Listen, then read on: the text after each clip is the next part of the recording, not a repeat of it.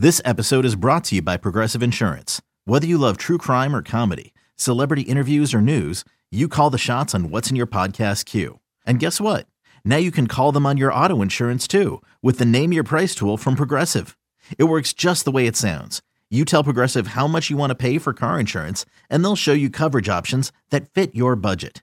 Get your quote today at progressive.com to join the over 28 million drivers who trust Progressive. Progressive Casualty Insurance Company and Affiliates. Price and coverage match limited by state law. Welcome to the Wheelhouse. You can see the confidence build day by day, and there's an electricity to his personality on the field that's really hard to look away from. Starring Jerry Dipoto. And Jerry Dipoto to the plate with the 2 2 pitch to Alex. Swing and a miss. He struck him out on the fastball. With Aaron Goldsmith. And now, chapter three is yeah, he's a real ball player. He's an impactful player. He can do a ton for your team. And this is a guy that can really help to solidify a big league lineup. And Gary Hill Jr. He seems along those lines where he wants to be great and does everything possible to go get it. It's time for the Wheelhouse. Here's Aaron. Yep, you got that right. It's time for the Wheelhouse once again. Our, I believe, our second Wheelhouse of the regular season. Aaron Goldsmith, Gary Hill, and Jerry Dipoto. Jerry, welcome. It's great to see you once again. Um, it's freezing cold. Uh, the windows are open in the home radio booth, so we appreciate you uh, braving this podcast out for us and everyone. Well, I'm, I'm trying to I'm trying to warm myself, but the opportunity itself is warming, so I'm glad to be here. You know, nobody's ever spoken that nicely about us before. No, never. It's like, and, and he's actually spent time with us. This I know. isn't, he's not just buttering us up. I'm up. keeping that audio forever. Uh, I was thinking about it the other day. I mean, when we're watching these players for the home, like we're just talking home games now, and it's the back half of the game. I mean, you're seeing their breath. I mean, it's like they're playing at Lambeau Field. I mean, you you played Jerry in some really cold weather spots. Did you despise pitching in the cold? I actually preferred pitching in the cold because I knew the hitter despised Oh. hitting. Okay, so he liked it less than you did. Was your thought? That is that was my general take. Was you know if you can run a ball in on a hitter eh, when it's cold out, or if you can get it right off the end of that bat, it's just it, that's something they'll feel for the next couple of days, and it just makes them a little less likely to pull a trigger. You know, when you're in cold environments, it's it's particular uh, particularly difficult if, if you think about Chicago in the spring. If you think, well, we, we got the summary version of Chicago, but so you know Chicago, Cleveland in the spring we we just got an unusual draw and an atypical climate here in Seattle for, for April, which I think is, you know, compounding what has been a very chilly start to the season and, and a tough time to play offense, really. All right, let's to get into that a little bit. Last time we talked, uh, by the way, we're recording this before Game Two against Milwaukee. It's a Tuesday. The last time we talked was right on the heels uh, of the Guardian series, maybe during the Guardian series, and of course that series did not go well for the Mariners to begin the season. Uh, a lot has happened from that time until now. What are your still early impressions, but more sample size than the last time we talked? You know, I think the- sample size helps. I, I think the last time we spoke, we had finally gotten it going. Maybe one offensive game against the Angels, and and uh, it's as a general rule, where we are is about where you could have hoped would be, uh, based on a really rough initial five game stretch. You know that that four game set with the with the Guardians, followed by the opener against the Angels just not very good. We, we played uneven baseball. It was chilly. Yeah, we didn't do much offensively. We weren't patient, and and, and I think we got out of that hole. And, and for the next ten days, you know, leading into the last night's ball game, we played good offense. You know, we we made good decisions in the batter's box. We started hitting the ball out of the ballpark or for extra base hits. We really started doing some damage on the bases. Uh, we found Jarred Kelenic uh, uh, rising up and, and becoming a, a monster for the last you know week or, or ten days, and and I think that that culmination of events, if you go back and look over the last you know 10 days, two weeks of, of baseball, we rank right up there in terms of, uh, you know, what's happening in the American League with offenses. And, and that's a little bit more the way we saw ourselves. You mentioned Jarred Kelenic, so let's dive into it a little bit. He's been excellent in every way so far this season. What has been your view on what has taken place for Jared so far to get him off to this start? You know, we saw it really start to, to take shape in the offseason. It really showed up in spring training. And then it was it was hey, let's cross our fingers here and hope that he's able to take what he has built as a foundation into the regular season. Because it, it does start to get moving a little faster once the, the bell rings and and could not be more pleased with what we're seeing. He is he is resilient. He is confident in the batter's box. He knows what he's he's got a plan and he sticks to it. And he's not riding the wave. When we've seen JK, you know, go upside down in the past, he rides the waves. You know, he'll take that 0 for 3, he'll take the the bad call by an umpire or, you know, the strikeout and just let it start to pile up on him. He's not doing that. He's he is moving on to the next at bat and he's focusing on hitting a rocket and more often than not, he's doing it. It's a, uh, it's remarkable the the exit velocity, the frequency with the ball on the barrel, you know, the pitch selection. What he's doing defensively is another revelation. I think in both corners, he's a plus. It's a plus an accurate arm. He's running the bases aggressively and well. I couldn't shower enough praise on him to this point in the season. He's been great. If you're going to rank raw power one, two, and three on this mm. lineup right now. Like, what's the order, Jerry?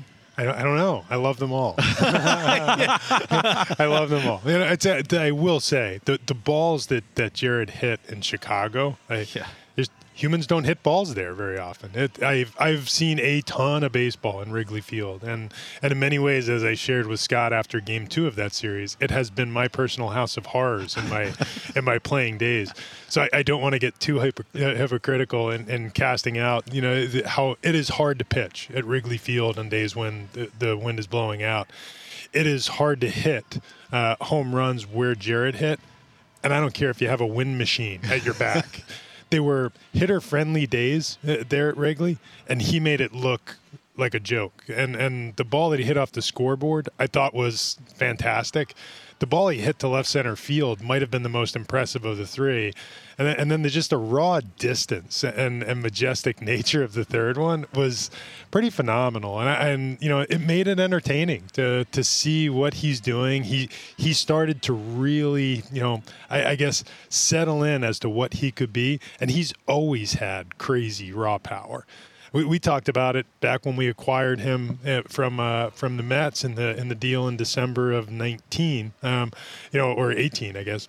The workout that he had here uh, for us in his draft year, where he's just rattling balls off the windows, you know, up at the Hit It Here Cafe. It's it's Oppo homers for a high school kid from Wisconsin. Things you just don't see.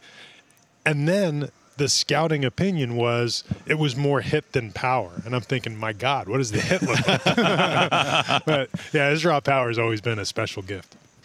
Uh, defensively, we've talked to him about uh, the pride that he takes there. How much growth? Uh, I don't know how much you can really, how much stock you can put into a, just a young, young man when he came over and what he was like defensively. But nevertheless, I mean, that was a part of the scouting that you did and your crew did to help bring him here. I mean, what kind of growth are we talking about for him defensively from then until now? You know, I, I, think some of it is more exposure to the corner outfields. Uh, you know, when we first got Jared, he had always played center field, and, and then when we got him, we always played him in center field. And the, the the opportunity to shift to the corners has really opened up a new part of his skill set. From 2020, uh, 1920 into 21 and 22, he really evolved his defensive game, even as a center fielder uh, what he has done from last year to this year in the corners is, is I think, take it from a solid, you know, average outfielder to just a plus. I mean, we think he has gold glove potential in the corner outfield spots. And I think in the early part of this season, it's showing. You know, for some reason, there's some noise on, on some of the, the, the small sample size metrics and the public sites. We're not getting that noise in ours. And, and what our eyes are telling us is it's, it's pretty special. And what's interesting, there's nuanced differences in each corner defensively, but it seems like he plays each equally. Like he's really good in both corners. Is that what your eyes and metrics tell you? Yeah, it's amazing how quickly he's reading the balls. And I, yeah. I would say, you know, we are what now 17 games into our season, and I think he's he's had one rough read. Every mm-hmm. other read he has made has been awesome to to better than that. He's made some, you know, highlight reel type catches already And again, I want to stress the accuracy and, and quality of the throws he's making. That's he's always had a cannon, and now in the corners you're able to see it more as Yeah. players try to advance on the longer the, the gap balls, and and it's uh it's it's really been he's hitting every box right now, and, and what he's doing on the baseball field. Still a, a fairly small amount of at bats against lefties. That's by design. We know that. But I mean, he started against a lefty, first game of the homestand. Uh, Brad Hand came in against the Rockies that final game, a real veteran lefty, and Kelenic drove in the game's only run. I mean, when you are processing watching him against lefties, what is it that you're looking for that will allow you to say, like, yes, this is the the train is moving down the tracks in the right direction in this category? you know, frankly, we started to see that in the spring as well. He, he was he got reps against lefties. He handled himself very well. I think it's mostly pitch tracking. So often with young left-handed hitters, really with any left-handed hitter, but it's particularly pronounced with the the young left-handed hitters. When you get those breaking balls or the fastballs that run in on you, you know, so that the the left-handed pitcher that can make you move two ways, that that makes you get you know that gets you off the plate and then sweeps you away. Uh, you know that can be overwhelming for the young lefty simply because you don't see it a lot as a as a as an amateur player. There's just 16% of society is left-handed. Therefore, you know, if you are, you know, if, if you are in, you're playing little league in Wisconsin, uh, where uh, where Jared maybe played little league. For for all we know, there there might have been 1.6 lefties for every 10 righties he would face, or something along those lines. It's a you know it's a funny thing and and they just don't get as many reps as young players but right now he's tracking the ball incredibly well. He did hit the the homer here in his, his first at bat back. You know it's a he did take the good at bat off hand the one that really jumps out at me in my mind's eye is what a good at bat he put against the young lefty in in Cleveland Herrin that that was so electric when he came in here. And and JK battled him uh, when he came in to, to to specifically to face JK, and I thought this is this is fantastic. That's what you want to see is compete, track pitches, drive them deep, not chase out of the zone, and as, as soon as you see spin, you know the the lefty because it's coming oftentimes from behind him. You know, and they're just not used to it. They start that swing. We haven't seen him do that. It's again, it's been pretty complete how how impressive he's been. Go ahead. No, you go ahead. 16 percenter. I know. I'm, I'm unique and special. Oh, you're special. Yeah. Oh, I'm left-handed. I'm special. Yeah. I'm unique. Yes. Uh, one of the other obvious standouts so far this season. I mean, Luis Castillo has been utterly ridiculous so far. And I was thinking about what we see from him. It's so funny because when we talk about pitching, if we look at a soft tosser, wow, he really knows how to pitch. You know that that label. You didn't gets- just say that. Yeah. Jerry, we despise that phrase. Yeah. The soft tosser. No, no, the No, the- he knows. he how really to knows how to pitch, right? because that's saying that Andres Munoz doesn't. Yeah.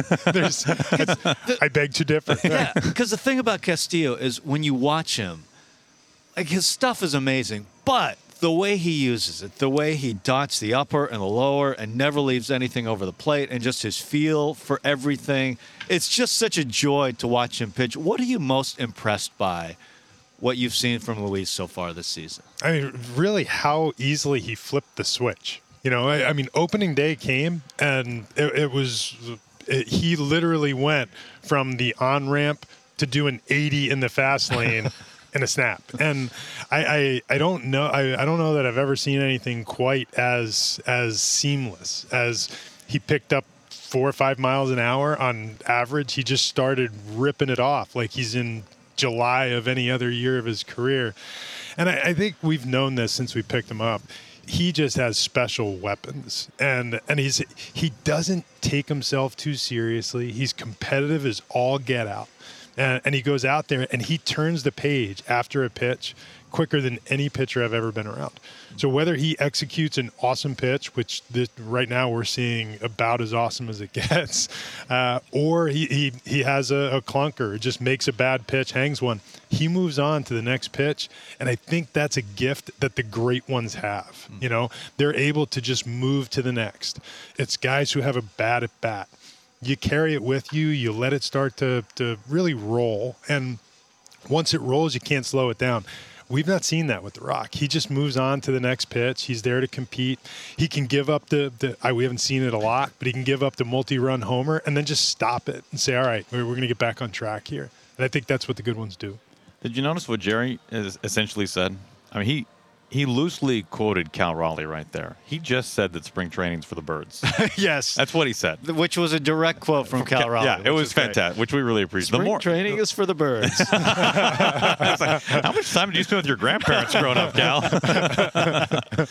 yeah, I mean, he has been remarkable. And this is an unfair question, so I'm not going to really ask the question, but I'm just going to kind of throw the idea out there. And that is uh, when when his time comes to a close with the Mariners, like when it's all said and done, I'll be really interested as we look back, like revisionist history podcast style, and say, like, how much did he change the franchise? Because Julio feels like the obvious chalk choice for that, right? Because of how long he will be here for, his age, his skill set, the whole thing.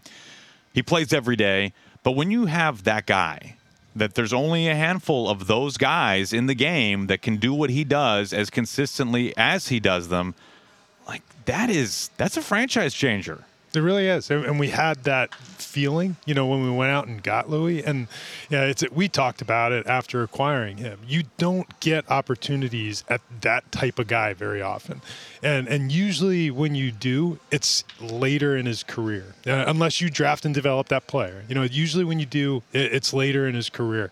We got him right in the middle of his prime when we still think the best pitching in in Luis Castillo's career is in front of him. We're seeing it now. And I, and I think what that does to a franchise, and, and this is, I just happen to have this information uh, on the top of my head, mostly because I was looking at it yesterday. Um, since the day we acquired Luis Castillo and he made his first start at Yankee Stadium, uh, we have three of the 10 best pitchers in the American League by fWAR. Luis Castillo, uh, who, who has been remarkable, is, I believe, tops at, at 2.7 wins. George Kirby is third with 2.6 wins, and Logan Gilbert is eighth with 2.1 wins. When that comes together, and that's what your staff looks like dating back to, to last early last August, you know, that's about a three month sample where we have had among the most dominant pitching rotations in baseball. And and as good as as Luis been, we are without Robbie Ray right now. We we lost Marco for a start with the the birth of of of his new baby daughter. There, in that world, where you've got the former Cy Young, who is who was awesome in the spring, whether it's for the birds or not, he was amazing. the you know you've got you got Marco who's who's out. You know Flex has struggled in his in his few starts, and we still entered yesterday with the most fWAR in in MLB, uh, and and largely due to you know the stars carrying us. They're they're they're holding up their the end of the bargain. I've started a survey because I'm just curious what people say. Uh, Castillo has four elite pitches. I think we all see that. Do you have a favorite of his four? Wow, it. there's. I would tell you when he got here, my favorite was his changeup Uh-huh. because I think guys that can make changeups do what he makes it do are is they're they're rare. I, I, I equate it to watching Felix. You know, when, when Felix was in his prime, as soon as he as soon as he got into the, the, the counts where you knew the changeup was coming as an opposing, you know, person, yeah, a player, staff member, whatever, you just drop your head because you knew it, it, it was getting ready to get unfair. Since we've had him, however, my, my favorite is just the, the iterations of his fastball.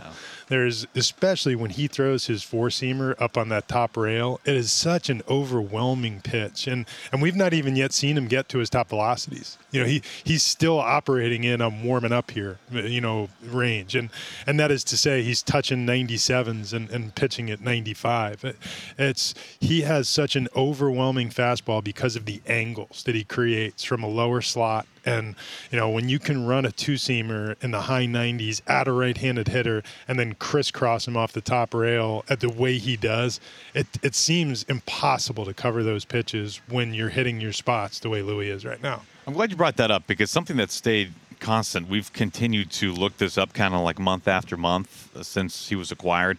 If you go back to the start of last year, no starting pitcher in baseball has a higher whiff rate on their four seamer than Castillo. And really, pre Mariners, but start of last year with Cincinnati, it feels like that was when his fastball really started to become like passed by the changeup possibly. It's like the pitch and specifically the the swing and miss pitch. We know he's kind of got the you mentioned the arm angle. Is it are the swings and misses because of deception and the the general pitch pitch mix that guys just can't pick it up as well? I think it is, and it's the you know add to that the ride that he creates on that pitch. There's there's a lot of Max Scherzer in the way his fastball works. You know when when Max he's got that lower slot and it really rides on that top rail. Luis kind of the same way, and and when you again when you can change a hitter's look, you know give him something that's moving horizontally away from him if you're the left-handed hitter or a chaser. You know, it's something that's coming in on you as a righty. And then the next thing you do is elevate at that top rail. It's it, I, if it's a lefty, you're going to get a ton of swing throughs because they just don't pick it up until it's too late. For the righties, you're going to get a ton of swing throughs because the the you know the the the optics of mm-hmm. trying to pick up a ball that's going to to jump up and away from you as opposed to run in on you at 97 miles an hour, you just don't have time. You know, you, you run a little short on on clock. You, you, just have to make a decision and go. And the funny thing is, and this is when we acquired Luis from the, the Reds, the thing we were most excited and intrigued by is we thought we could make some adjustment in his slider usage which we actually have, and that too is an elite pitch.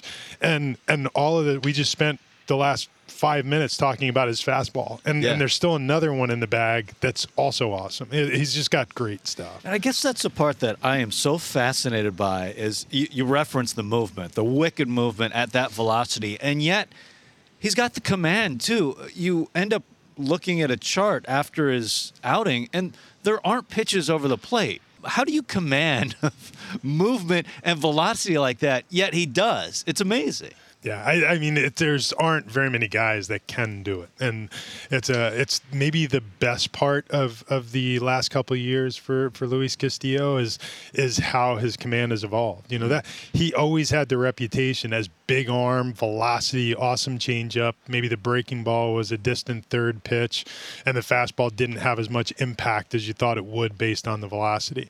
And then all of a sudden, he started using different types of fastball, you know, and, and he introduced now here's a four seamer. He's got the two seamer. The changeup was always a dynamic pitch. And, and the fastball now went up. I mean, not just one level. It went up multiple levels in its impact.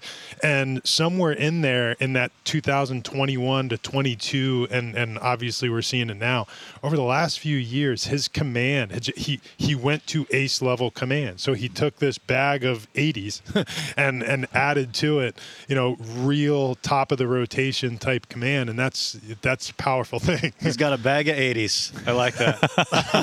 it's like Santa and his bag of 80s. Yeah. that's perfect. Jerry, in our few remaining minutes, I would like to play a very quick game of Stump JD if you're game. I can't wait. Okay. Uh, I stumbled on this. Uh, I won't give you the exact time frame. I don't want to give anything away. Uh, but I think this is fun. Can you tell me, Jerry, the first player to ever win the Golden Spikes Award, which is given, for those who don't know, to the top collegiate player, the Minor League Player of the Year award, the Rookie of the Year, and the MVP in four consecutive seasons. What? Yes. How about that, huh? Whoa. I just discovered this. Wow. Yeah. What? That's a bag of 80s right there. That boom, boom, boom, boom. Golden Spikes. Yep. Rook, minor league. minor league player yep. of the year, which has to narrow the class. Rookie of the year. Which, by the way, who who who can name any minor? Like, I, mean, I mean, I can name, name a shocking number of minor sure. Well, in your position, I can understand that. Uh, I'm going to go with. Wow. I'm going to go with Kris Bryant. Yes, oh, Jerry! Yeah. Jerry, that wow. was well done. Wow! That's, walk me. Th- let's do a post-game walk-off interview, Jerry. What were you thinking right there? walk me through your process. I, there's been the the minor league player of the year is is something that we generally follow. You know, like the obviously you're going to know about the hardware ones. The the the Golden Spikes is more niche. Not everybody knows who won the Golden Spikes. It's not necessarily as as uh, prominent publicly as the as the Heisman Trophy. Sure. Yeah. 80, 80 name though. It, yeah. Oh, that is a great yeah. name. And, and, yeah. it's, and it's a fine looking trophy. It, it, you know, it's not iconic. It's not you know nobody's going to do the, the the golden spikes pose in the end zone after a touchdown, but it is uh you know the, the Golden Spike's probably lesser known, but when you're doing the, the minor league player of the year, it's amazing how many of those players are are like they're double time winners. They they win twice, you know, and it's uh, I think there've probably been you know four or five players that have won it twice, and they only started giving that award out you know regularly in the 80s. Okay, so there, it, it narrowed the class. It's- and you know, Kris Bryant, because I scouted him as a college player, I watched him uh come through the system. It was, you know, obviously there was a lot of fanfare around him as he was approaching the big leagues, uh, and we just You saw, say. him, you know. Wow, I I, was- I honestly. I didn't think that Jerry was going to get that one because I don't think anybody's ever actually asked that question before. And right out of the gate. Yeah, just You see, you, you have to know these. When you when you go, you know, I I'm I'm certain that you know this. I don't know if we've if we've talked about this uh, here in this forum, but uh, during his free agency, we went down and met with with he and his wife in Newport Beach, and and when you go on trips like that. You study about players, and while I wouldn't have been able to say, Kris, did you know that you were? I, there's we have a Chris. We have a podcast in Seattle.